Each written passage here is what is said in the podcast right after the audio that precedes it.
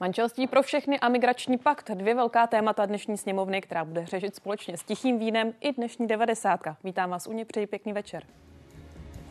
Ne manželství, ale partnerství budou moct uzavírat stejnopohlavní páry. Práva by měly mít podobná až na děti. Osvojení bude možné pouze v případě, že jeden z dvojice je biologický otec či matka. Kolem deváté se pak podíváme na zdanění tichého vína. Jde o jediný alkohol, který v Česku nepodléhá spotřební dani. K5 a ministerstvo financí dostanou k posouzení několik variant. Podle ministra Výborného schoda stále není. A pět hodin diskuze o migrační paktu. Program mimořádné schůze ale poslanci nakonec neschválili. Opoziční hnutí ANO chtělo znát postoj vlády. Podle ministra Rakušana není současná dohoda ideální, ale jde správným směrem. Další téma dnešní devadesátky.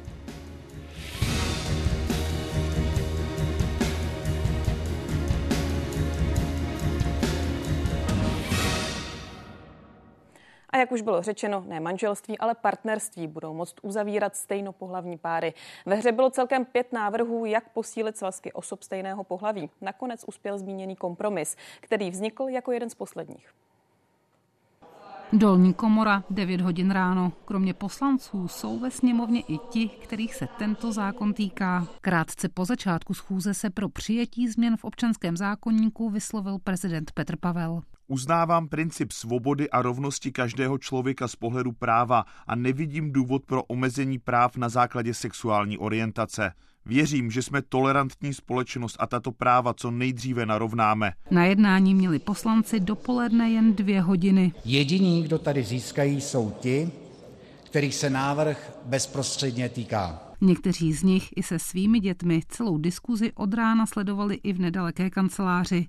Se svými příspěvky vystoupili hlavně odpůrci návrhu nebo ti, kteří navrhovali změny. Říkám ne adopcím dětí stejnopohlavními páry a říkám ne tomu, aby se soužití těchto lidí nazývalo manželstvím. Ještě v 10 dopoledne to vypadalo, že se hlasování stihne.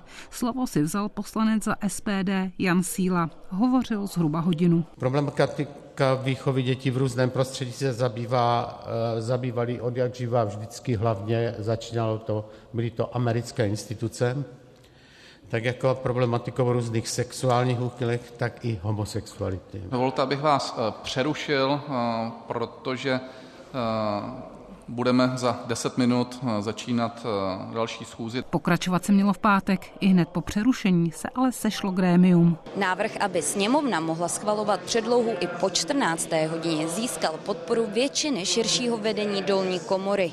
Poslanci se k debatě vrátili opět o půl páté. Hlasovalo se o celkem čtyřech návrzích. Jediný přijatý byl ten Jiřího Navrátila a Heleny Válkové. Konstatuji, že tento návrh byl přijat. Svazky stejnopohlavních párů se nebudou smět nazývat manželstvím a pár nebude moci společně adoptovat dítě. Tohle je prostě pouze jeden krok, jeden mezník na té cestě, kterou ke skutečné rovnosti a plné důstojnosti všech občanů naší zemi ještě musíme ujít. Partnerství by mělo párům zaručovat většinu práv, jaká mají manželé. Omezení by se mělo týkat práv k dětem.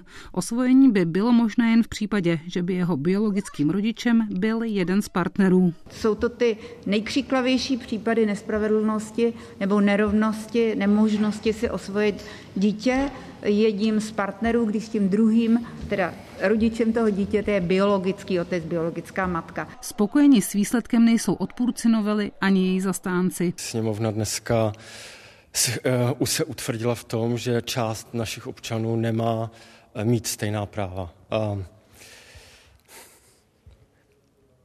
Prostě je to zklamání. Byly pro tužby dospělých obětovány práva dětí. Je to cesta, jak legalizovat vytěsňování otce z života eh, dítěte. Upravenou novelu nyní dostanou k posouzení senátoři. Redakce a Pavla Kubálková, Česká televize. A my pokračujeme s poslanci, s Klárou Kocmanovou, místo předsedkyní poslaneckého klubu Pirátů a také s Janem Sílou, poslancem za SPD. Oba vás zdravím do poslanecké sněmovny. Přeji pěkný večer. Dobrý večer. Pěkný večer i vám. Paní Kocmanová, proč Piráti nakonec nehlasovali? Piráti hlasovali pro finální návrh, který prošel, to znamená pro tu variantu, o které se dnes bavíme, která narovnává většinu práv a zároveň umožňuje při osvojení dítěte partnera, což vlastně de facto umožní i adopce stejnopohlavních párů, ale poněkud stíženou cestou tím, jak je ten zákon napsán, tak tam vytváří eh, určitou nejistotu, zda to skutečně eh, bude eh, jednoduchá forma té adopce. Myslím si, že bude dobře, když se na to ještě v Senátu senátoři podívají a zajistí nějakou lepší právní jistotu v téhle oblasti, ale z toho důvodu, že jde o nějaké zlepšení situace tisíců lidí, situace mnoha rodin, kdy vlastně je potřeba narovnat jejich práva, tak z toho důvodu Piráti nakonec pro zákon jako celek hlasovali. Není to ale takový polotovar, protože když se podíváme na ty reakce na sociálních sítích, eh, právě od lidí, kterých se to bytostně týká, oni jsou zklamaní. Já si jim nedivím, eh, já jsem částečně zklamaná taky, protože jsem doufala, eh, že dojdeme cestou nějakého lepšího kompromisu a zároveň mám stále naději, že jednou k manželství pro všechny dojdeme. A to je za nás, za Piráty, ta cílová rovinka.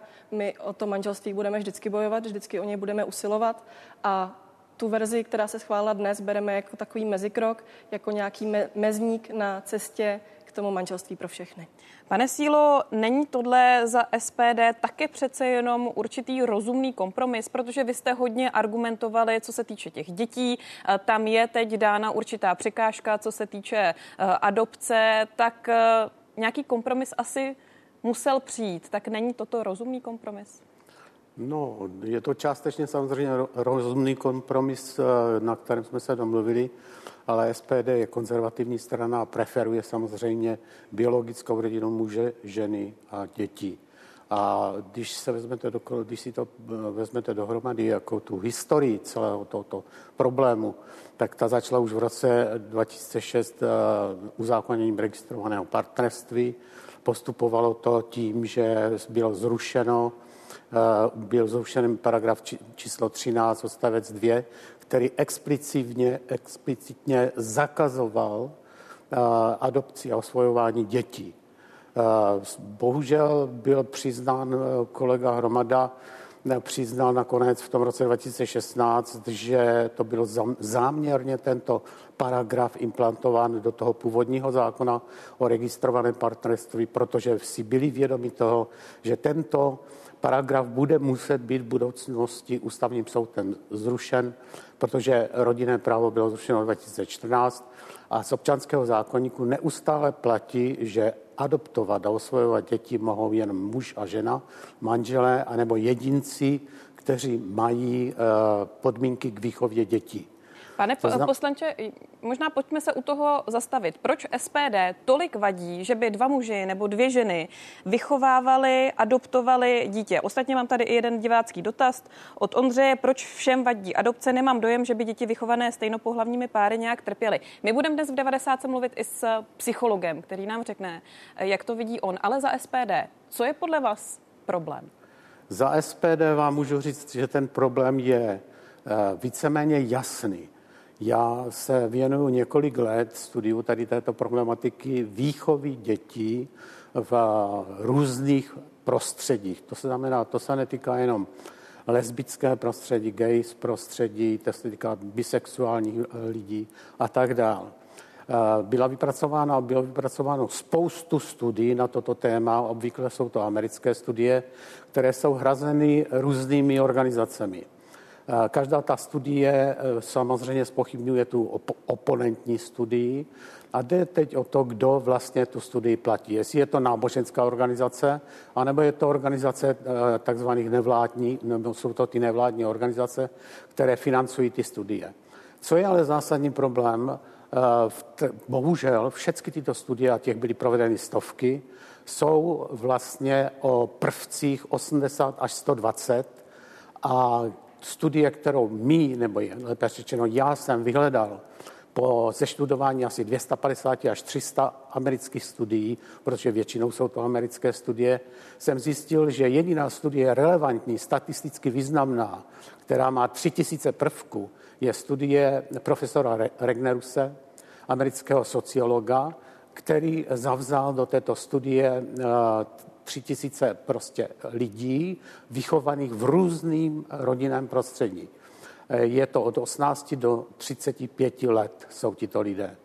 A bohužel z této studie, když, si, když tato studie byla vyhodnocena, tak jednoznačně z této relevantní studie, jediné relevantní studie, eh, vyplývá, že v budoucnosti děti, které pochází z homoparentních, to znamená z lesbických a gay partnerství, vychází eh, v budou, do budoucího života jejich životní jakési perspektivy hůř, než rodiny nebo děti, které byly vychovány v biologických rodinách muže a ženy. My se na to rozhodně budeme ptát eh, pana psychologa, jenom je důležité zmínit, že podle vás jediná relevantní studie. Eh, každopádně, paní Kocmanová, když jsem se dívala dnes na ty divácké dotazy, tak tam určitá obava tímto směrem k dětem přece jenom byla. Tak pojďme možná na jeden dotaz, který se i opakoval. Je reálně možné, že schválením stejnopohlavních sňatků vznikne obchod s dětmi? Jak na tohle pohlíží právo? Děje se to vůbec v zemích, kde manželství pro všechny funguje? Je to jedno z témat, které se velmi často objevuje. Pojďme si říct, jak to je. Je to tak, že ten návrh, který jsme dnes schválili, žádným způsobem neupravuje náhradní mateřství, na základě kterého eh, je vlastně zmiňováno, že by mohl vzniknout obchod s dětmi. To ten zákon vůbec neřeší. Dnes náhradní mateřství není nějak zákonem ukotveno a protože se nachází v téhle šedé zóně, tak my považujeme za Eh, žádoucí, aby v zákoně ukotveno bylo, ale děje se to separátně. Tato iniciativa teď je na Ministerstvu spravedlnosti, ale žádným způsobem to není upraveno v tom dnešním návrhu ani v tom původním návrhu manželství pro všechny. Je to jeden ze zástupných důvodů, proč, eh, který třeba používají odpůrci manželství pro všechny nebo narovnání práv stejnopohlavních párů, o kterém vlastně říkají, že se bude dít ale neexistuje proto žádný relevantní důvod. Ono to náhradní mateřství fakticky využívají více heterosexuální páry, stejně jako jakoukoliv um, Možná pojďme si říct, co je, náhradní ma- co je náhradní mateřství, abychom udělali pořádek v těch pojmech. Ano, náhradní mateřství znamená, když uh, vlastně ta takzvaně surogátní náhradní matka odnosí dítě uh, jiným rodičům a to dítě potom vlastně adoptují ti rodiče ale dnes, eh, jak říkám, u nás se to nachází v šedé zóně. Bude dobře, když to bude zákonem nějakým způsobem regulované, když to v šedé zóně nebude, ale není to vůbec předmětem eh, toho zákona, o kterém jsme eh, se dneska bavili a který jsme schválili.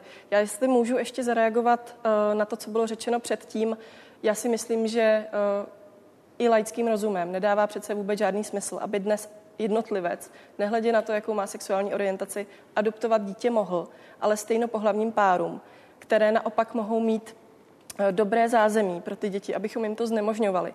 Proto si myslím, že je důležité eh, adopce umožnit. Stejně mnoho duhových rodin už dnes existuje, akorát děti v něm nemají žádné právní jistoty. A to je to, o čem my se tady bavíme, že chceme rodinám, zejména dětem, které v těch rodinách žijí, eh, ty právní jistoty poskytnout. Pane Sílo, jedna věc, které bych se ráda dotkla, je vůbec ta debata na půdě poslanecké sněmovny. Řeší se to často u různých témat. Vy jste dnes eh, dlouhé minuty vystupoval a z vašich úst zaznívaly věci, které se setkaly s kritikou. Zařadil jste homosexuály mezi, eh, homosexualitu mezi sexuální úchylky, ostatně to jsme slyšeli také v reportáži. Kdybych měla ale vybrat i další vaší citaci, tak jste řekl, že 4% menšina se na většinovou společnost snaží přenést své biologické anomálie. Není to přes čáru? To, je, to jsem řekl, tady tuto větu, kterou jste řekla, tu poslední, ale to předchozím, bohužel musím označit za nepravdu, protože já si osobně myslím, že uh, homo, uh, tom homoparentní rodiny dneska samozřejmě existují, vychovávají děti, ale ty počty jsou velmi malé, za prvé. Za druhý, uh, ty 4% těch kteří se hlásí k té homosexualitě, to je prokázáno právě v té Regnerusově studii při srovnání biologických rodin, lesbických, gay a rodin, které, kde jsou děti vychovávány v rozvedených manželstvích nebo uh, je tam sama matka živitelka. Tady právě vychází to číslo, ty 4%, o kterých já jsem hovořil. A nevím, co bych vám k tomu má, měl dal říct, protože ještě... pokud jste poslouchali můj rozbor, komplexní rozbor Ano, vy jste se tam vracel studií, až do 50. let, eh, já jsem to poslouchala, tak možná eh, se zeptám ještě na jednu věc. Proč SPD je tak silně proti, když se podíváme na průzkum veřejného mínění, ze kterého několikrát za sebou vyšlo, že prostě Češi podporují jak stejnopohlavní uh, manželství, tak také adopci Tak proč je SPD stále tolik proti? To je zajímavá otázka. Samozřejmě zavádějící otázka, protože eh, je pravda, že Česká republika jako vlastně umožňuje homosexuální partnerství, ale na jedné straně, ale na druhé straně eh, výchova dětí je znemožněná stále. Eh, a je to, jedná se o ten zákon o rodině původní, který vlastně vylučoval možnost osvojení a výchovu dětí v těch homoparentních rodinách. A proto my jsme konzervativní strana a hájíme prostě možnost nebo nutnost, pokud to jenom jde, výchovu dětí v biologických rodinách muže, ženy a dětí. Paní Kocmanová, co čekáte od Senátu?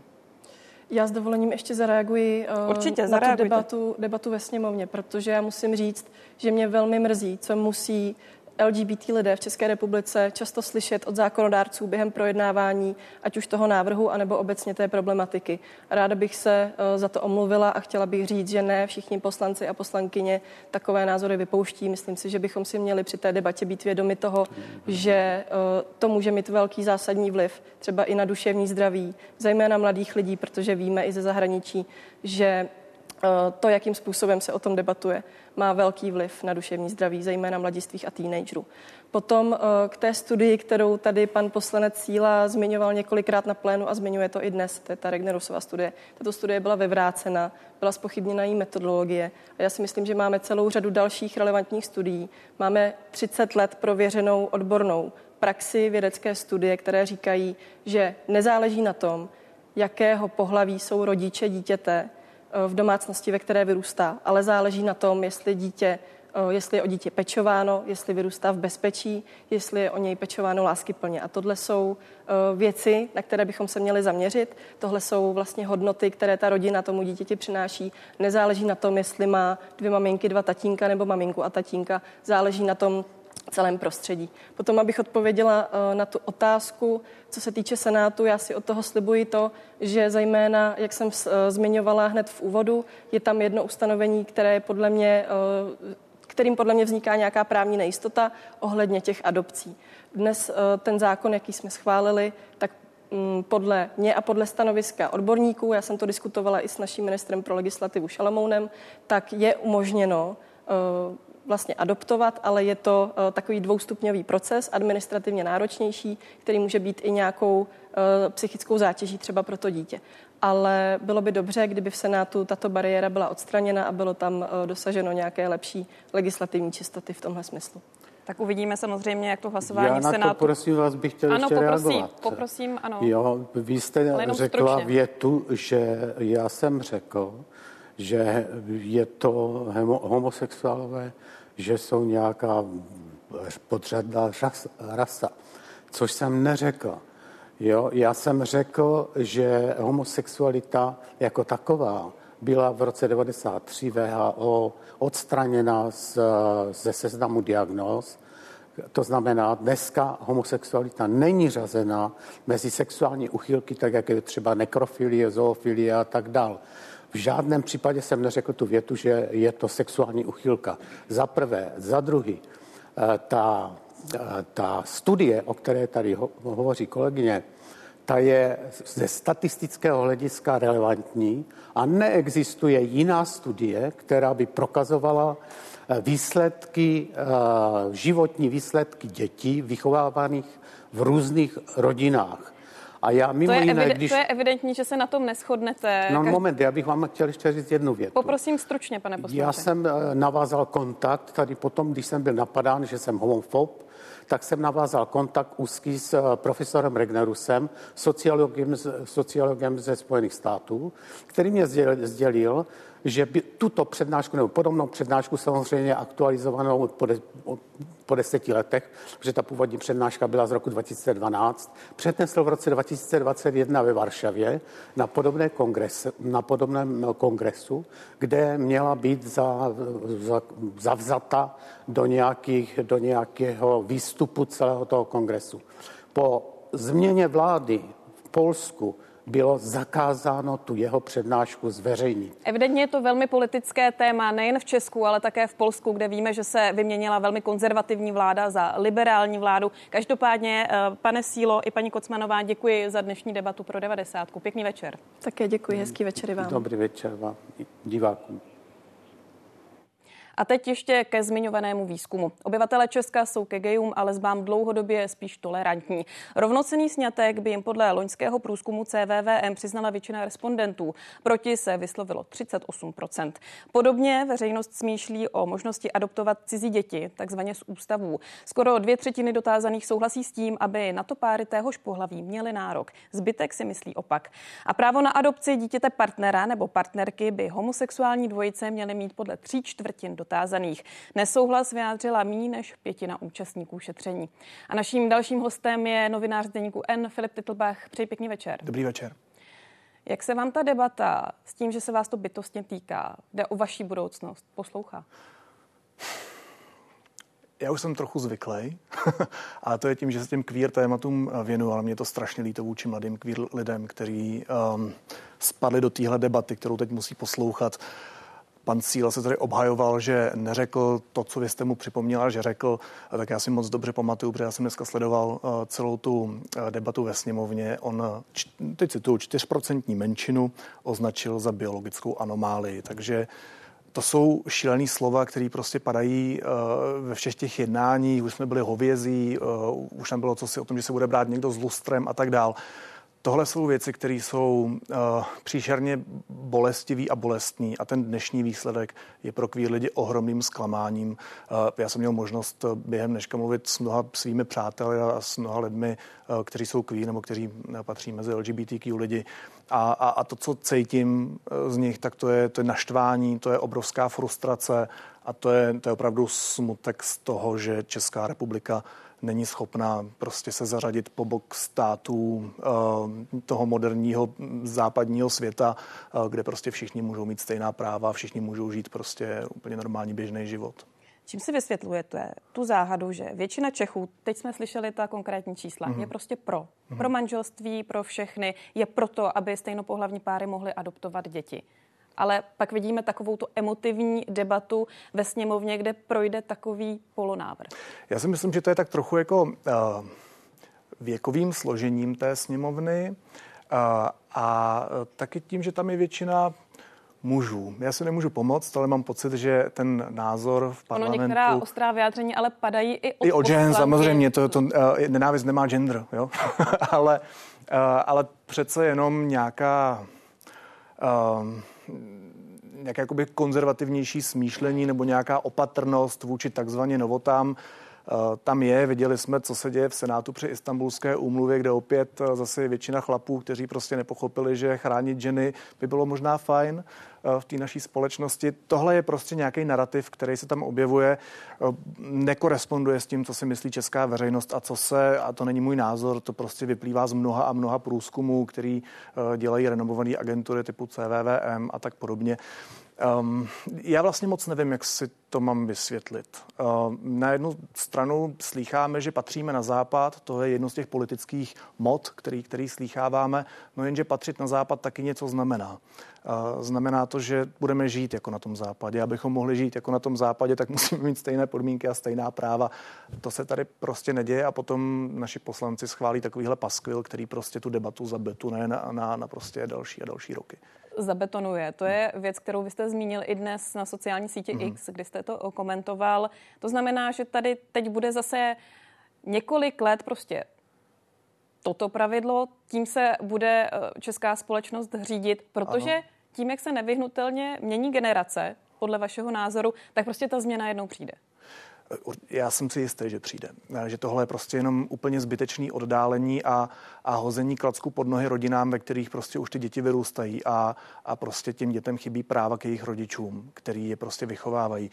Um, ta, ta, ta historická arabáze je prostě taková, že my se tady o rovnoprávnosti, mě 30 let, a o rovnoprávnosti, eh, plné rovnoprávnosti se tady bavíme od revoluce. To znamená ještě díl, než já jsem vůbec na světě. To není debata, která by vznikla před rokem, před dvěma. Už máme tolik zkušeností, už máme tolik studií, že jako nezbyl podle mě už nezbyl jediný racionální argument, který by byl proti zrovnoprávnění a, a proto, abychom házeli klacky pod nohy lidem, kteří jako jsou stejného pohlaví a žijou spolu. Já tomu, já tomu opravdu jako racionálně nerozumím. A, a to tempo, jakým se uh, zrovnoprávňuje v České republice, je příšerně pomalý. Vemte si 30 let se tady o tom bavíme. Jediná změna byla v roce 2006, kdy se tady uh, uzákonilo cosi, čemu se začalo říkat tady registrované partnerství s naprosto osekanými právy. Uh, půlka veřejnosti vůbec nevěděla, že to je nějaký rozdíl mezi manželstvím a registrovaným partnerstvím. Teď se teda zjistilo v té veřejné debatě, že tam jsou obrovské rozdíly. No a teď místo toho, abychom uh, šli cestou těch moderních západních států, protože když se podíváte na mapu od Chebu doleva, prakticky skoro všechny státy prostě schválili manželství pro všechny. Uh, mimochodem, pan Cíla říká, že konzervativec, konzervativní vláda Davida Camerona ve Spojeném království schválila manželství pro všechny. On to, to často připomíná. To, ne, to není prostě nic o konzervatismu ani liberalismu. Já myslím, že láska je konzervativní hodnota a liberální vlastně taky, jo, a lidská důstojnost. Ale chtěl jsem se vrátit k tomu, že v roce 2006 jsme tady teda měli to registrované partnerství, od té doby se nestalo vůbec nic. A za těch, kolik to je, už 17 let, 18 let, jsme došli k tomuhle paskvilu. K tomuhle paskvilu, kde nejsme schopni prostě znova narovnat práva, kde znova prostě budeme poslouchat ty debaty a my je budeme poslouchat, protože dokud tady nebude, nebudou rovná práva, No ta debata tady bude pořád. Ty lidi chtějí rovná práva. Pane bože, každý v téhle zemi platí daně a chce mít rovná práva a chce mít stejné příležitosti, stejné podmínky. Pardon, mezi uh, mnou a panou, panem Sílou prostě uh, není že není žádný rozdíl. Mezi námi je mnoho rozdílů, ale, ale minimálně v tom, že jsme lidské bytosti, v tom mezi námi žádný rozdíl není. Možná pojďme si udělat pořádek v tom. Vy říkáte, spousta lidí ani nevěděla, co všechno je mm-hmm. registrované partnerství, nebo co spíš mm-hmm. není. Uh, divačka Alžběta se ptá, zaznamenala jsem, že spoustě lidem vadí označení manželství. Nestačilo by navýšit práva v registrovaném partnerství tak, aby se vyrovnalo manželství? Já bych to posunula. Teď tou úpravou, kterou ve sněmovně schválili, mají většinu, mohou přehlasovat i senátní veto případně. Mm-hmm. Co ještě zbývá narovnat? Pojďme si říct, co už se tím narovnává, co zbývá. Jo. Když to úplně zkrátím a, a hodně zjednoduším, tak eh, na stole bylo několik pozměňovacích návrhů a tento a, a ten, ten základ, to znamená manželství pro všechny. To znamená manželství jak pro, pro heterosexuální páry, tak pro homosexuální páry, páry, pro geje a lesby. To se neschválilo. Mezitím jsme tady měli několik pozměňovacích návrhů různých navrhovatelů a ten, co prošel tady, vlastně říká, my vám narovnáme všechna práva jako v manželství, ale práva na děti mít nebudete. Adopce prostě nebude, společná adopce nebude. To znamená, kdybych já se svým partnerem uh, jsme vstoupili do toho manželství, které ale se jmenuje partnerství, partnerství, a k tomu se ještě dostaneme k tomu názvu, tak společně si to dítě adoptovat nemůžeme. Je tam, ale pozor, je tam při osvojení. Při osvojení znamená, že kdybych já jako biologický rodič měl dítě a vstoupil do partnerství, tak ten můj partner si může v rámci nějakého administrativního procesu a soudního rozhodnutí eh, přiosvojit to dítě a potom máme oba rodičovská práva. To znamená, když se dítěti něco stane a je ve školce nebo u lékaře, tak já i můj partner se dozvíme ty informace. Do té doby jsme nemohli. Jenže, když jsme v tom partnerství, tak eh, my si nemůžeme společně adoptovat to dítě. Takže je cesta, o které už se tady mluvilo, která je taky... Paní poslankyně. Ano, paní poslankyně, to je velmi, velmi komplikovaná. To znamená, že já jako jednotlivec, který není v tom partnerství, si můžu podle toho současného návrhu um, adoptovat dítě jako jednotlivec. Rodičovská práva mám pouze já. To znamená, musím projít celým, celou, celou tou anabází, prostě celou tou adopcí. Ale to dítě. A, a to dítě musí hlavně, a to je hrozně jako stresující a, a mnozí psychologové a psychiatři na to upozorňují, to je stresující, pro to dítě i pro ty rodiče a vůbec pro, pro ten jejich vztah, protože prostě eh, to obnáší soudní rozhodnutí a spoustu posudků a tak dál, tak, tak eh, teď tím jako projdeme teda s tím dítětem, s partnerem se já vlastně nevím, jak se tomu teď může říkat, vezmeme, spartnerujeme se. A když se spartnerujeme, tak znova musíme podstoupit ten proces. A to je ten rozdíl mezi manželstvím a partnerstvím, v této podobě. Takže stres krát dva. Takže Jak stres krát dva vlastně je to... Tak ano, pro ano, ano. Myslíte si, že v Senátu se to nějakým způsobem odstraní? Víme, že Senát je velmi konzervativní. Mm-hmm. Vy jste tady zmínil tu istambulskou úmluvu. Velmi pravděpodobně bude mít uh, námitky i proti té podobě, na tož, aby se tam něco změnilo. Nebo se mýlím? Jaký je váš odhad? Můj... Já nerad odhaduju a už vůbec nerad odhaduju uh, to, uh, s čím přijde Senát ale eh, intuitivně bych řekl, když vidím to politické rozložení Senátu, že to spíš projde v té současné podobě, eh, jakou to poslanecká sněmovna do toho Senátu poslala. Eh, kdybych se měl vsadit, tak nebude to velká částka, ale tu malou částku bych vsadil spíš na tohle. Je možný, že, mm, protože, jak sama říkáte, je to konzervativnější prostředí ještě, ačkoliv jsme si vysvětlili, že konzervatismus s tím nemá nic společného, uh, tak může mít nějaké připomínky a v tom případě by to vrátil do poslanecké sněmovny a pak Bůh ví, co by se s tím ještě stalo a tak dál, znova by se o tom jednalo. Um, a na druhou stranu, ale já vlastně, uh, já vlastně nechci nic moc odhadovat, protože jak jsme tady zmiňovali ty, tu istambulskou úmluvu, Senát prostě dokázal rozhodnout tak, že Česká republika neratifikovala istambulskou úmluvu, byla to další z ostud, těsné. prostě. Bylo to těsné, ale je to prostě podle mého názoru, to už je můj názor, je to ostuda pro Českou republiku mezinárodní, stejně jako tohle je ostuda pro Českou republiku a e, takže já bych si nebyl jistý vůbec ničím. A dokud to nepodepíše prezident, tak e, vlastně úplně přesně nevíme, co to pro nás v praxi bude znamenat. A je, je to další prostě nejistota. No. Ale pardon, já jsem vám totiž neodpověděl na tu otázku ohledně, nebo, nebo po, um, divačce nebo divákovi uh, Alžbětě, divačce, na tu otázku s tím manželstvím nebo s tím názvem. No to je hrozně jednoduchý. Uh, pokud máte dva názvy, tak prostě vydělujete nějakou část společnosti, neustále dáváte na odiv, že je odlišná, uh, chcete po ukázat na to, že prostě nemá mít stejná práva. A když má stejná práva, takže jsou to prostě lidi, kteří jsou jiní než my, ale oni nejsou. To jsou prostě běžní lidi, kteří tvoří rodiny, mají děti, chtějí prostě stejná práva a, a já vlastně tomu úplně moc nerozumím. Tam vlastně jediný argument, který, který, který zbyl a který slýchávám jako ten relevantní v uvozovkách, je přesvědčení lidí. Přesvědčení těch, kteří s tím nesouhlasí, že to nabourává určitou tradici, a já si myslím, že tohle není relevantní argument, že, že jako je to, ty historické paralely asi úplně nesedí, ale to je jako kdyby jsme tehdy zrovnoprávnili ženy, ale neříkali tomu občanství, ale prostě nějak jinak. Je to úplný nesmysl. Filip Titlbach byl hostem 90. Moc děkuji za tento osobní pohled na věc. Díky moc. A přidáme i pohled do světa. Jako první země umožnilo sňatky homosexuálních párů v roce 2001 Nizozemsko. Od té doby se přidala řada dalších evropských států, například Španělsko, Francie, Velká Británie, Německo, Rakousko, před dvěma týdny také Řecko. Mimo starý kontinent mohou osoby stejného pohlaví vstoupit do manželství třeba v Brazílii, Kanadě, na Novém Zélandu, ve Spojených státech nebo Austrálii.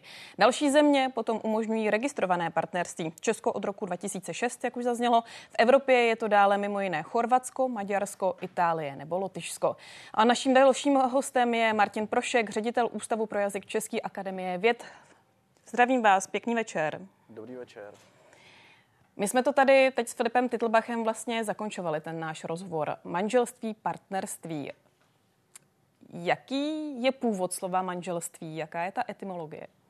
Tak eh, slovo manželství nemá úplně spolehlivě vysvětlený původ, ale naši odborníci na vývoj eh, slov a jejich významu eh, tento slovo spojují se staročeským slovem mal, žena, což je vlastně slovo, které je z poloviny překladem německého slova, německého inspiračního základu.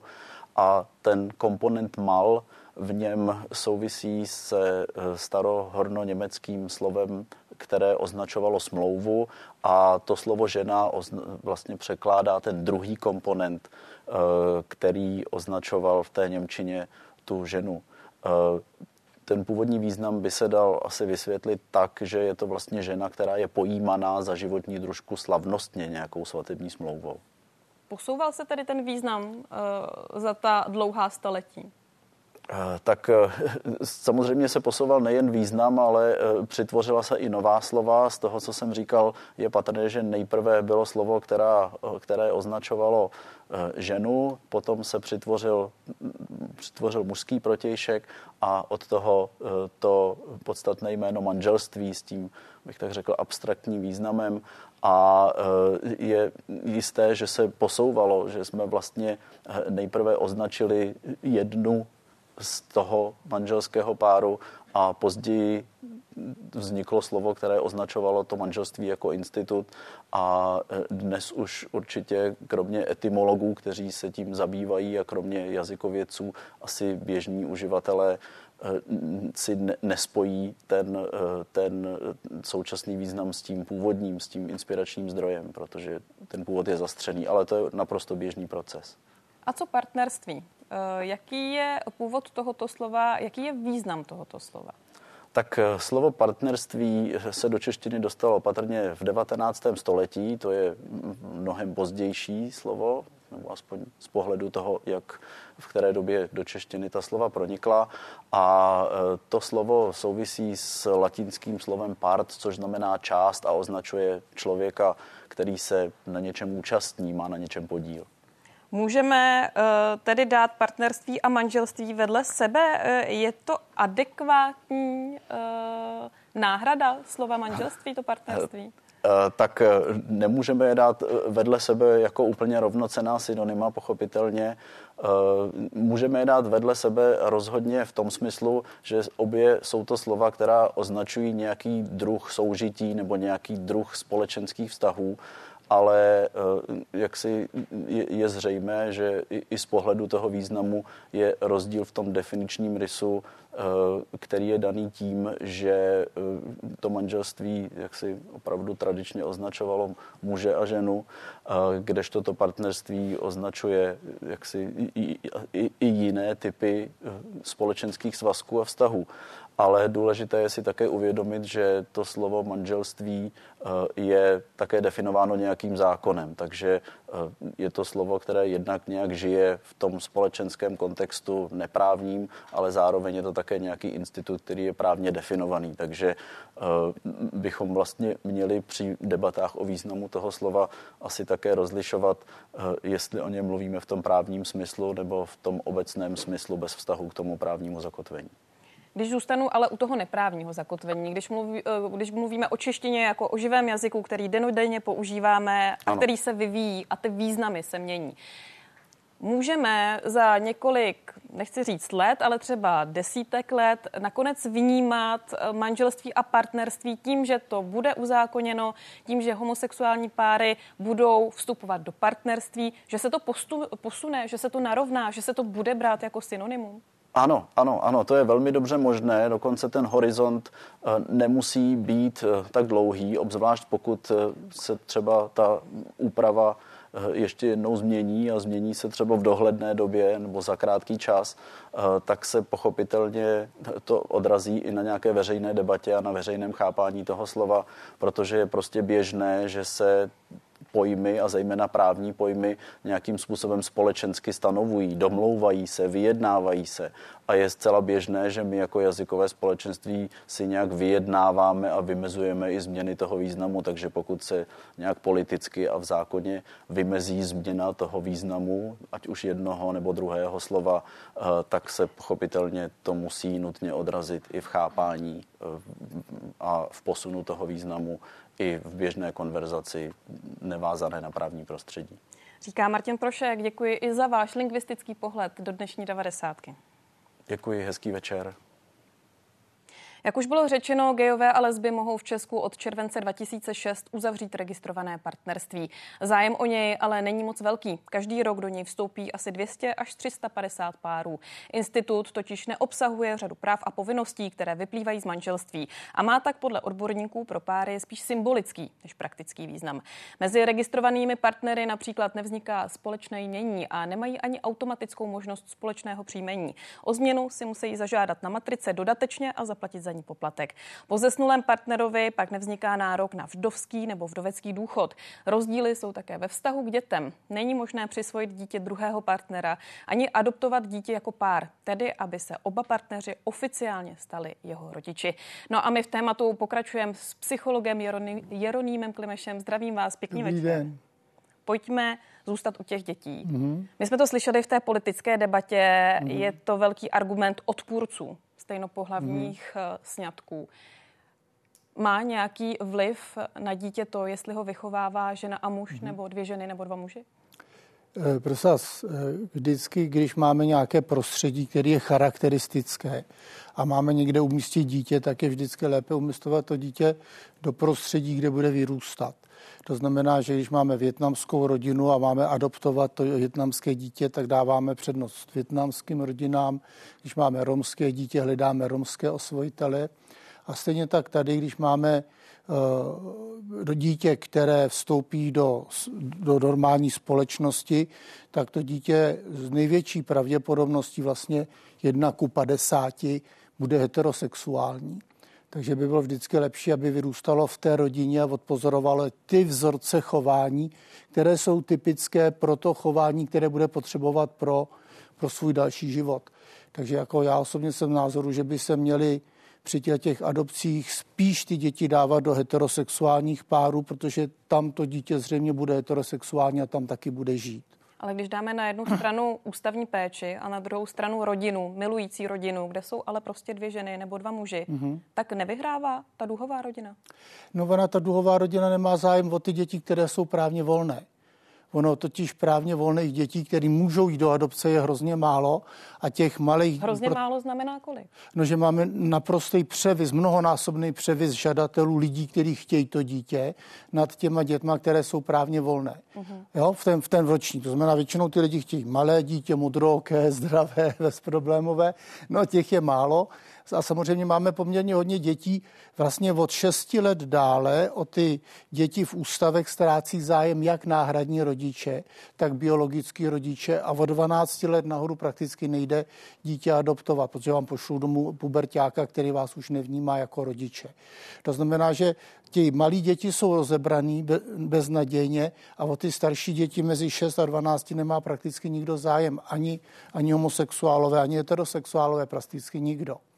Takže tam, kde vlastně dojde k tomu střetu těch zájmů, že když máte dvouleté batole, tak máte tady, já nevím, 30 heterosexuálních párů a na to máte jeden homosexuální pár. No a mělo by to vůbec hrát roli teda při tom No já si myslím, že jo. No vám říkám, jako budete vychovávat uh, v prostředí, kde panují jiné zvyklosti. Jo, to, že si lidi jsou co právně... jiné zvyklosti? Co si to... Můžu co, být to... impertinentní trošku? Povídejte. Malinko kolik jste měla sexuálních partnerů? Eh, tak to no, ale já vím, že to je interpretní, ale představte si všichni posluchači a diváci, ať si představí, kolik měli sexuálních partnerů. A průměrný homosexuál, muž, má mezi 100 až 500. Mně je jasné, že tam do toho čísla jste se nikdy nedostala. To jsou relevantní čísla. To jsou relevantní čísla. Čísla vycházející z čeho? Každý třetí homosexuál má tisíc pohlavních styků za život. A to se... To jsou sexuologické výzkumy, to vám řekne každý sexuolog, to oni vědějí. To vám můžu dát i ty zdroje poslat, to není problém. Takže tam jsou jako trošku jiný zvyky, jo? zatímco takhle promiskuitních heterosexuálních mužů máme asi tak 5%, tak naopak mezi homosexuály. Tak tady máme ale takzvané tradiční rodiny, kde je muž a žena, ale prostě to tam nefunguje. Velkým problémem České republiky je domácí násilí a podobné věci. Ale to, to tady bude stejný. Jo, já třeba dělám střídavou výchovu, jakmile budou mít společné dítě, budu tady mít automaticky eh, rozvodovost tady těch homosexuálních párů a střídavou výchovu mezi dvěma homosexuálními páry, tím si nějak nepomůžeme. Navíc homosexuálové mají mnohem kratší trvanlivost vztahů a to jako výrazně.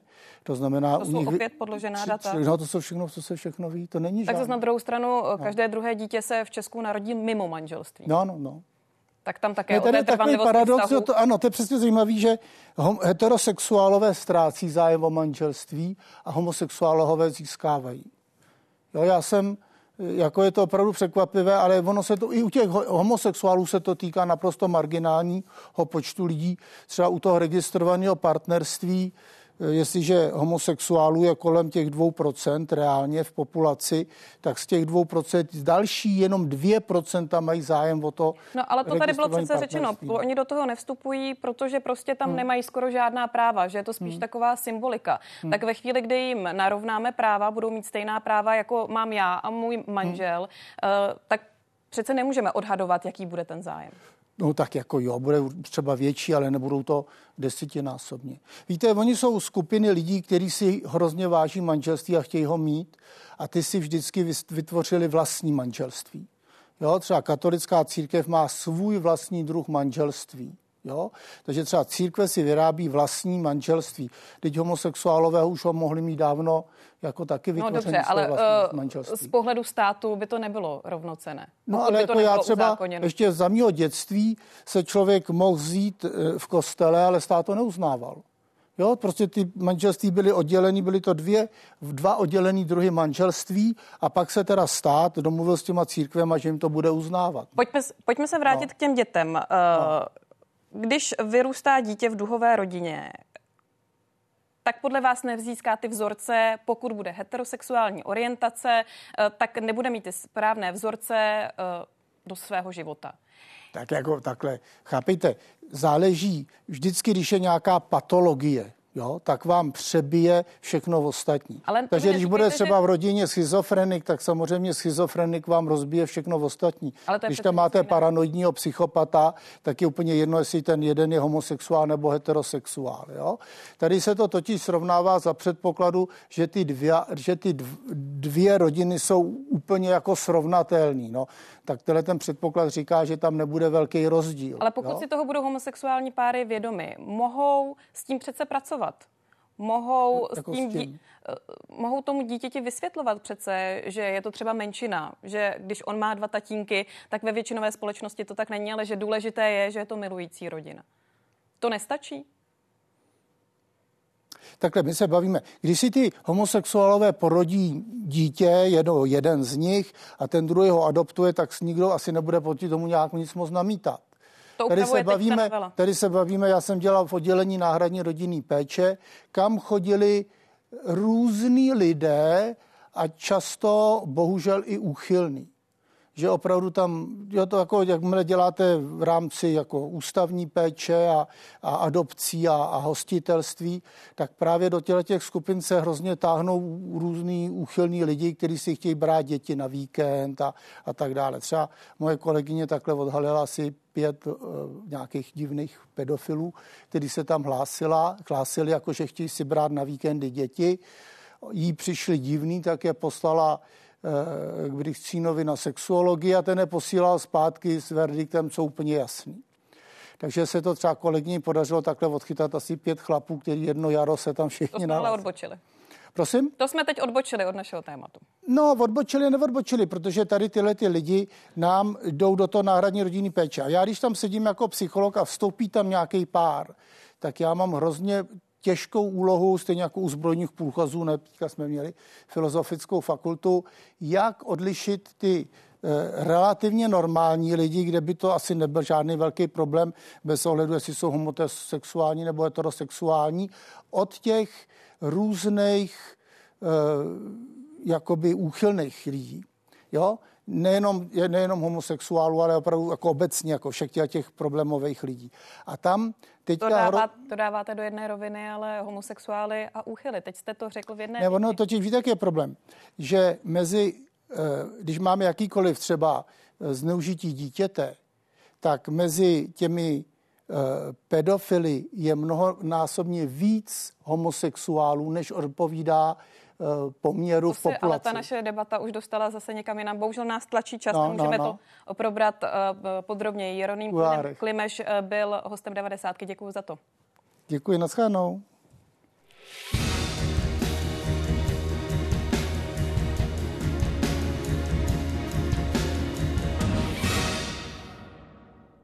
A naše další téma. Mezi vládou a vinaři zatím nepanuje schoda na spotřební daně na tichá vína. Řekl to ministr zemědělství Marek Výborný. Tiché víno je aktuálně jediný alkohol bez spotřební daně. Pracovní skupina předloží pěti koalici a ministerstvu financí k posouzení několik návrhů na jeho zdanění. My jsme velmi dlouze a detailně debatovali o eh, těch technických podmínkách, protože shodneme se, že nejenom ve vinařském sektoru, ale i v celém zemědělském sektoru v posledních dnech vedeme velmi intenzivní debatu na tom, o tom, jakým způsobem snižovat eh, byrokracii, jakým způsobem snižovat administrativní zátěž. A to se logicky týká všech částí toho sektoru, nejenom farmářů, nejenom chovatelů eh, dobytka, ale týká se to samozřejmě i pěstitelů vína, vinné révy a výrobců, výrobců vína, nejenom toho tichého, ale samozřejmě všech produktů, které se z vína, které se z vína pěstují. Eh, nebo vyrábějí, pardon. Eh, já v tuto chvíli tedy eh, vzhledem k tomu, že máme několik výstupů z pracovní skupiny. A téma pro Víta Hradila, hlavního ekonoma Sirusu. Pěkný večer i vám. Dobrý den. Pokud mluvíme o spotřební daně na tiché víno, o kolika penězích pro státní rozpočet se bavíme? Tak všechno je to hypotetické, protože ta, ta daň na ně za ní umalená není, ale dá se předpokládat, že kdybychom ty parametry nastavili tak nějak rozumně, ono samozřejmě prostě klíčové bude, kolik by ta spotřební daň činila, ale rozumně se bavíme o jednotkách miliard, pokud bychom byli velice velkorysí, to znamená tu daň nastavili třeba podstatně níže, než třeba odpovídá tomu objemu alkoholu u piva nebo i dokonce u vína, tak by to mohla být třeba miliarda dvě pokud bychom tu daň nastavili přibližně tak, jak by odpovídalo tomu, kolik je v tom vínu alkohol, to znamená té společenské škodlivosti, což je ostatně smyslem vůbec potřební daně jako takové, tak by to asi bylo někde třeba 5-6 miliard korun ročně. Má nulová spotřební daň na tiché víno vůbec nějaký ekonomický smysl, nebo je to prostě politická věc?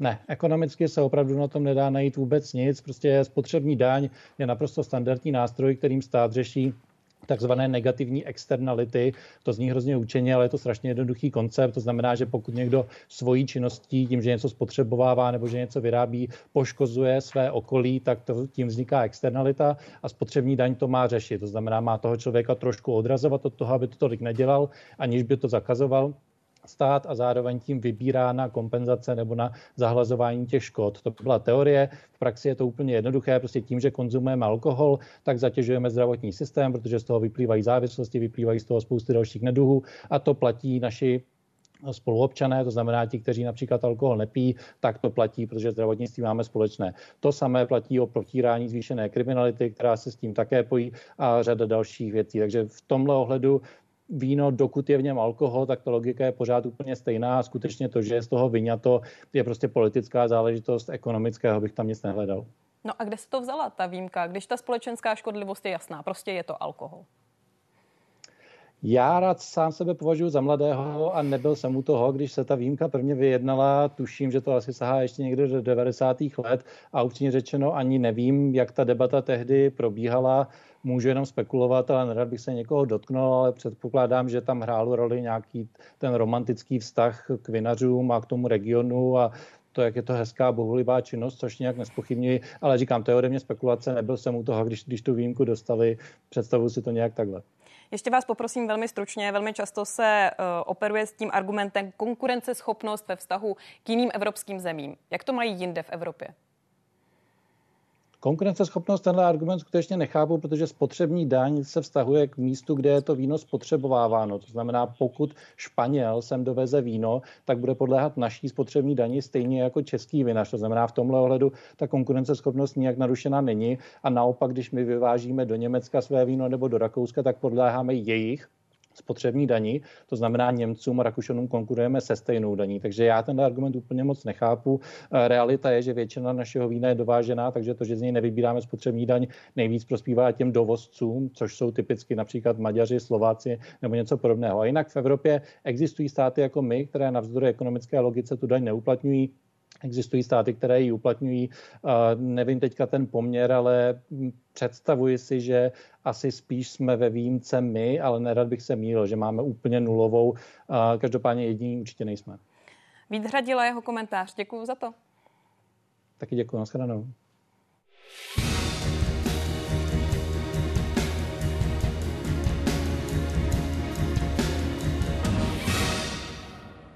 A v 90. se vracíme k dalšímu velkému sněmovnímu tématu. Zhruba pět hodin se dnes poslanci přeli o unijní migrační pakt. Mimořádnou schůzi svolala opozice. Její program ale sněmovna neschválila a vystoupili tak jen zákonodárci s přednostním právem.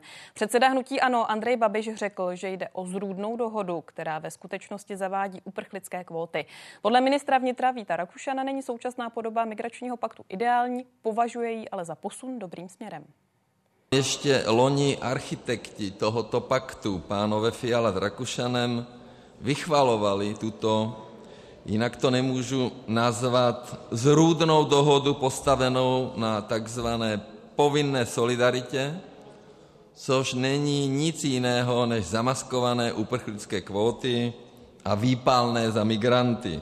Iniciativu komise připravit migrační pakt podpořili všechny státy už za bývalé vlády. Iniciativu podpořila i Česká republika s výhradou, že nemůže souhlasit s povinným přerozdělováním. A tuhle výhradu si uchovala i vláda Petra Fialy. A znovu říkám, toto nebylo žádným způsobem překročeno. O co tedy jde? Pakt o migraci a azylu začal vznikat v roce 2016. Evropská komise tehdy chtěla zavést společný azylový systém. Zástupci členských států na, se na konečné podobě migračního balíčku shodli až letos na začátku února. Češi se při hlasování zdrželi. Akt ale musí ještě formálně schválit Evropský parlament. Vyjednávači se na nových migračních a azylových pravidlech shodli loni v prosinci po mnoha letech neúspěšných snah o kompromis. Slibují si od něj mimo jiné efektivnější kontroly migrantů i rychlejší vrácení vracení neúspěšných žadatelů o azyl do zemí původu. Akt také zavádí, že státy musí pomoci těm zemím, které jsou migraci silně zatížené. A to buď tím, že převezmou část migrantů, nebo finanční či materiální pomoc. No a my téma probereme s naším hostem, kterým, kterou je Magda Faltová, ředitelka Združení pro migraci a migraci. Přeji vám pěkný večer. Dobrý večer. Vy jste řekla uh, několikrát, teď je to citát z jednoho konkrétního článku, ale mluvila jste o tom několikrát. Migraci nelze zastavit, je to přirozený proces. Musíme hledat cesty, aby ti lidé mohli přicházet legálně. Je ten migrační pakt tím správným krokem, tímto směrem? Myslím si, že není. Ehm, nevládní organizace jsou poměrně hodně kritické k tomu paktu z hodně jiných důvodů, než je kritická třeba ehm, opozice ve sněmovně. Domníváme se, že tam nejsou dostatečně ošetřena základní práva těch lidí a že právě to hraniční řízení nebude dostatečné, dostatečně efektivní pro to, aby vlastně zjistilo, kteří ti lidé mají e, ty asilově relevantní důvody a mají vlastně z, z pohledu mezinárodního práva právo na ten vstup a kteří ho nemají a zároveň um, měl vlastně ten eh, pakt i otevírat ty možnosti té legál, těch legálních cest migrace. A to nařízení, nebo ta, vlastně ta část, která se týká uh, toho přesídlení přímo z těch táborů uh, mimo Evropskou unii, uh, tak je velmi marginalizované. Vlastně ty závazky tam nejsou a, a když, tak jsou velmi nízké. A neotvírají se ty legální cesty ve smyslu možnosti žádat pro lidi, kteří tedy nejsou uprchlíky, právě třeba vstup za, za účelem práce nebo nějakých ekonomických aktivit v Evropské unii. Co jsou ty asilově relevantní důvody? Tak ženevská umluva, ale i evropské právo eh, a i české právo říká, že jsou to důvody, kdy je někdo pronásledován nebo se obává pro následování eh, z důvodu například své rasy, náboženství, eh, příslušnosti k sociální skupině. Teď se tady dlouze diskutovalo manželství pro všechny, tak třeba to, že někdo pronásledován z důvodu své sexuální orientace, to se je ta ale špatně dokazuje, předpokládám. Um, Jak dokazujete to, že, že se cítíte být uh, ohroženi té uh, zemi původu? Tak uh, existují nějaké objektivní důkazy, třeba to, že tam je legislativa, která homosexualitu trestá smrtí, anebo to, že se tam dlouhodobě dochází k zásadnímu porušování uh, práv menšin, třeba Kurdů nebo jakýchkoliv jiných menšin. A plus tedy je tam nějaký subjektivní příběh, to, co ten člověk zažil, což může dokládat třeba lékařskými zprávami, kdy byl hospitalizován z důvodu nějakého napadení, ehm, případně vlastně popisuje to, že byl někde vězněn, eh, jak ten stát funguje a to se zase ověřuje z nějaký, na základě eh, zpráv o stavu lidských práv té zemi nebo i zastupitelské úřady těch jednotlivých zemí um, jsou schopny verifikovat některé části toho příběhu. Kdo teď přichází do Evropy? Tak stále vlastně mezi nejvyš, eh, těmi, kteří v minulém roce žádali o azyl, pokud nepočítám tedy Ukrajince, protože ti jsou samostatnou skupinou, ti jsou samostatnou skupinou hmm. a vlastně i právně jsou jakoby vyjmuti z téhle té debaty, eh, tak ty jsou největší skupina, to bylo 4 miliony lidí, ale eh, pokud je dáme stranou, tak stále jsou největší skupinou Syřané a Afgánci. Ehm, Což si myslím, že potřeba hodně zvědomit v tom, že to jsou lidé, kteří prostě mají asilově relevantní důvody a velmi často uh, tu mezinárodní ochranu dostanou. Ale jsou to třeba Turci a tam už uh, je situace taková, že určitě část z nich mohou být lidé, kteří jsou pro následování ať už z důvodu právě um, národnostních, ale třeba i politických, ale mohou to být i lidé, kteří ty, ty asilově relevantní důvody nemají. Ten migrační pakt uh, bude věc, kterou tady budeme zmiňovat velmi často. Blíží se evropské volby, byť Europarlament o tom bude hlasovat už v dubnu a evropské volby jsou v červnu. Uh, tak to každopádně bude velké téma. Proč si myslíte, že čeští voliči na to stále slyší, že to vyvolává ty emoce? Vždyť my tady nemáme skoro žádné africké nebo muslimské uprchlíky, nebo v porovnání s jinými evropskými zeměmi velmi málo. Ale je tady neustále ten strach, ta obava.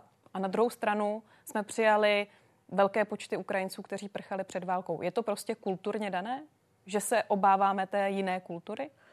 Nemyslím si, že to je kulturně dané a myslím si, že to je uh, populisticky dané. Je to prostě rozdmíchávání nenávisti ze strany poslanců a využívání a poslanců, senátorů, politických stran, využívání toho tématu. Uh, ta debata, která dneska probíhala ve sněmovně, nebyla faktická. Ta byla z velké části nenávistná, založená na mnoha uh, dezinformacích, lžích, Eh, vlastně stereotypech, které se opakují a které nemají vlastně eh, s tou realitou nic společného. A eh, myslím si, že to týká i stran, mnohých stran vládní koalice, není to jenom o opozici. A je to velká nezodpovědnost politiků. A není to jenom v České republice, je to napříč Evropou. Samozřejmě um, uprchlictví, migrace je velká výzva.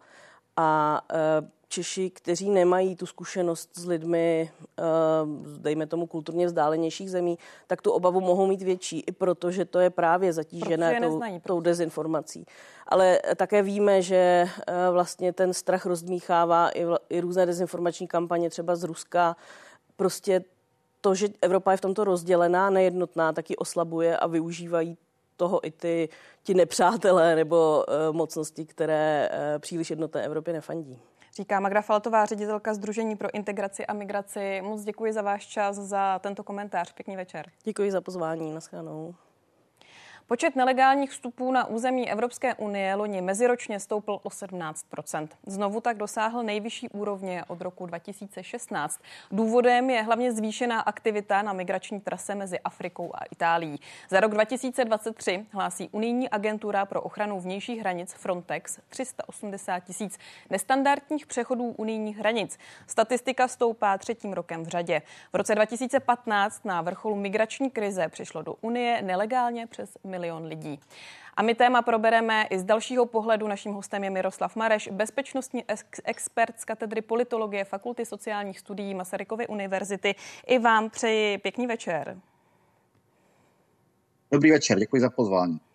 Z toho pohledu bezpečnosti je migrační pakt správným krokem? Tak migrační prak je nedostatečným krokem, protože on řeší něco, co se v této podobě mělo řešit možná před 15-20 lety. Je to krok, který v současné době je zřejmě tím maximem možným, na čem se byly, na čem se byly schopné evropské vlády zhodnout a může některé ty věci zmírnit, ale samozřejmě přináší zase některé další problémy. Jak by to podle vás tedy ideálně mělo vypadat? Tak v tuto chvíli si myslím, že by se mělo velmi tvrdě zasahovat proti organizovanému zločinu, který za migrací stojí, a to vlastně i mimo hranice Evropské unie podobě, jako třeba Spojené státy vedly válku proti drogám v Latinské Americe a dodnes vlastně vedou, tak podobně vlastně by se mělo postupovat proti těm pašeráckým sítím, především v Severní Africe, ale po dohodě s Tureckem i na Blízkém východě. Když se podíváme na tu debatu související s bezpečností a migrací, eh, tak velmi často mám pocit, že je tam tak nějak mezi řádky řečeno, že bychom měli slevit ze svých lidsko-právních standardů v Evropě. Tohle přece ale není správná cesta. Myslím si, že že to určitá cesta je, protože je otázka, co ty lidskoprávní standardy v současné době zajišťují pro ty, kteří vlastně je nenaplňují. A tady je otázka, že ty lidskoprávní standardy vznikaly v 50. letech, 60.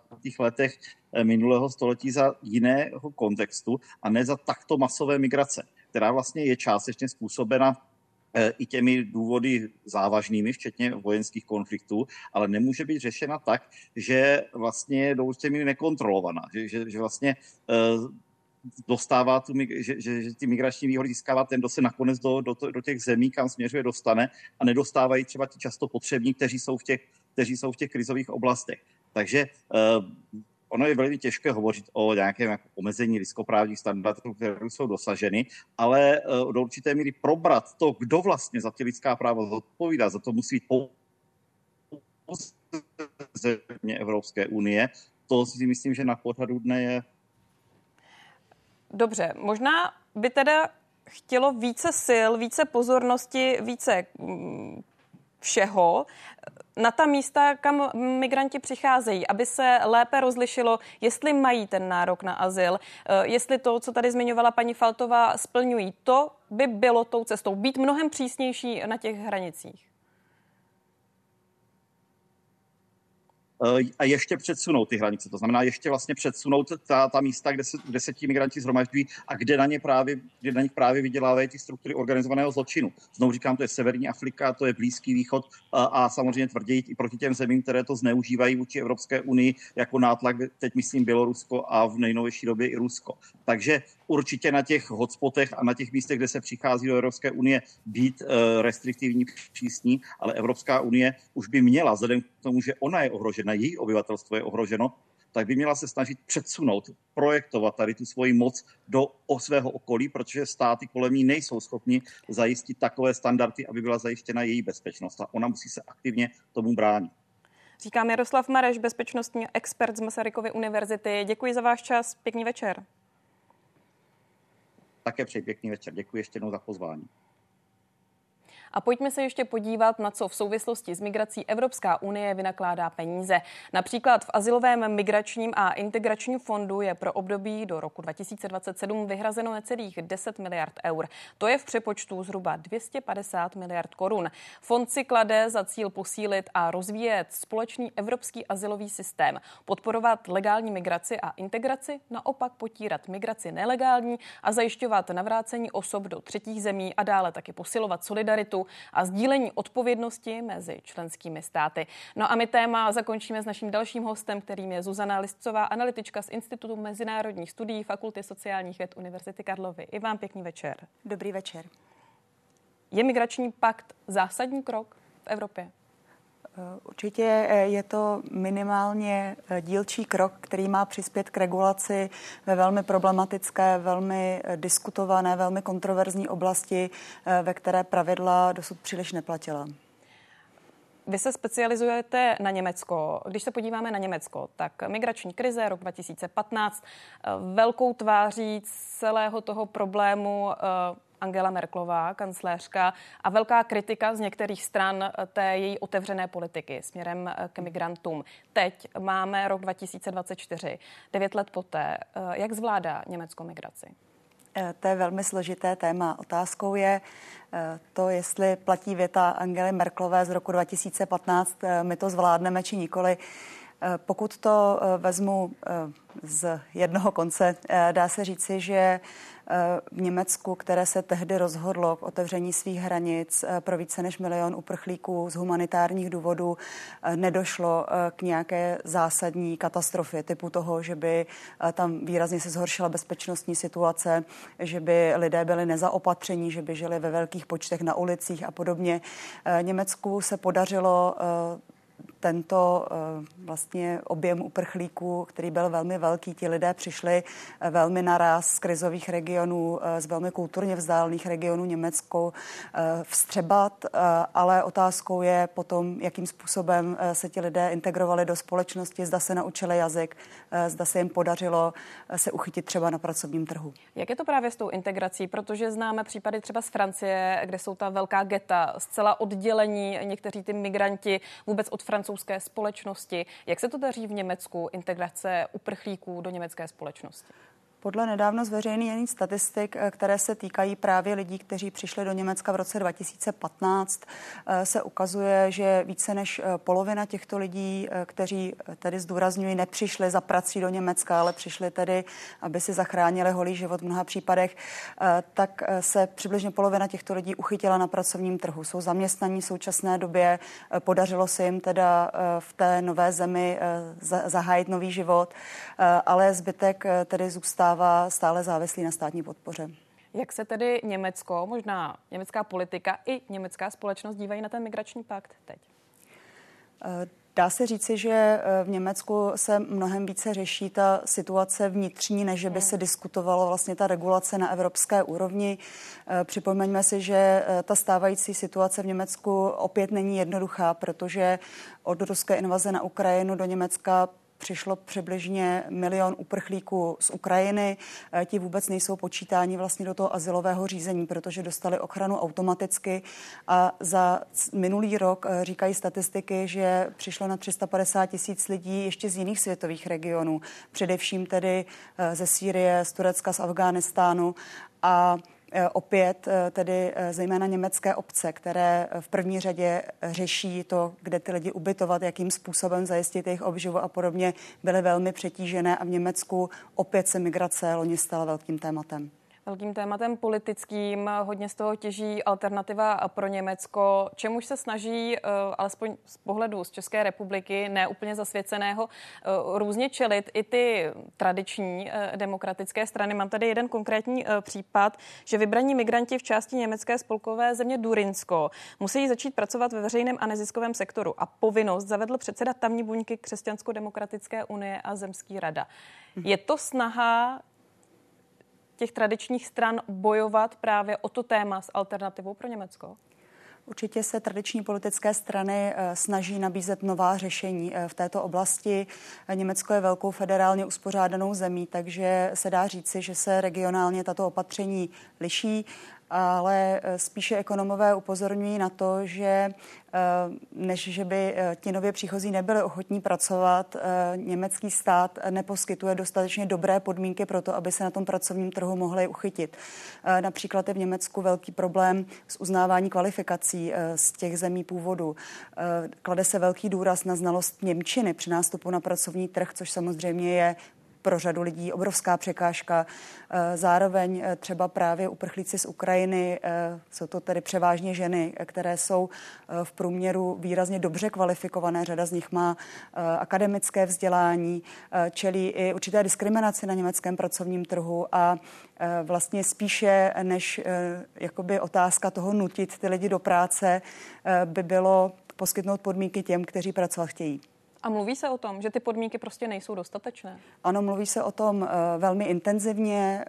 Uh, vede se debata o tom, že by bylo potřeba uh, zajistit výrazně vyšší počet integračních kurzů, zajistit výrazně větší počet učitelů právě třeba Němčiny, poskytnout větší podporu lidem, kteří mají perspektivu, že v zemi zůstanou delší dobu, tak, aby tam mohli žít důstojně a mohli se stát součástí tamní společnosti. A vnímají to tak Němci, že eh, ti uprchlíci třeba chtějí pracovat, ale nemají k tomu podmínky, nebo se to hodně nese na takové té emoční vlně právě alternativy pro Německo. Eh, jak je to s určitou náladou v německé společnosti mm-hmm. právě k migrantům? Eh, řekla bych, že ta nálada je rozjitřená. Samozřejmě to, co běžní občané vidí, kteří se touto problematikou hlouběji nezabývají, je to, že na ulicích německých měst se pohybují lidé, kteří vypadají práce schopně a do toho zaměstnání nedochází. A e, vlastně ne všichni si kladou tu otázku, proč tomu tak je. E, kladou to za vinu právě těm lidem, kteří do Německa přišli zvenčí. A samozřejmě, jako v jakékoliv jiné společnosti, určité procento e, těch imigrantů třeba pracovat nechce, ale jak poukazují ekonomové i vlastně výzkumy, je to menšina mezi těmi nově příchozími. Zuzana Liscová a pohled na Německo. Moc za to děkuji, přeji pěkný večer. Děkuji za pozvání, naschledanou. A děkuji i vám za to, že jste se dívali na 90. Budu se těšit zase zítra po 8. Pěkný večer.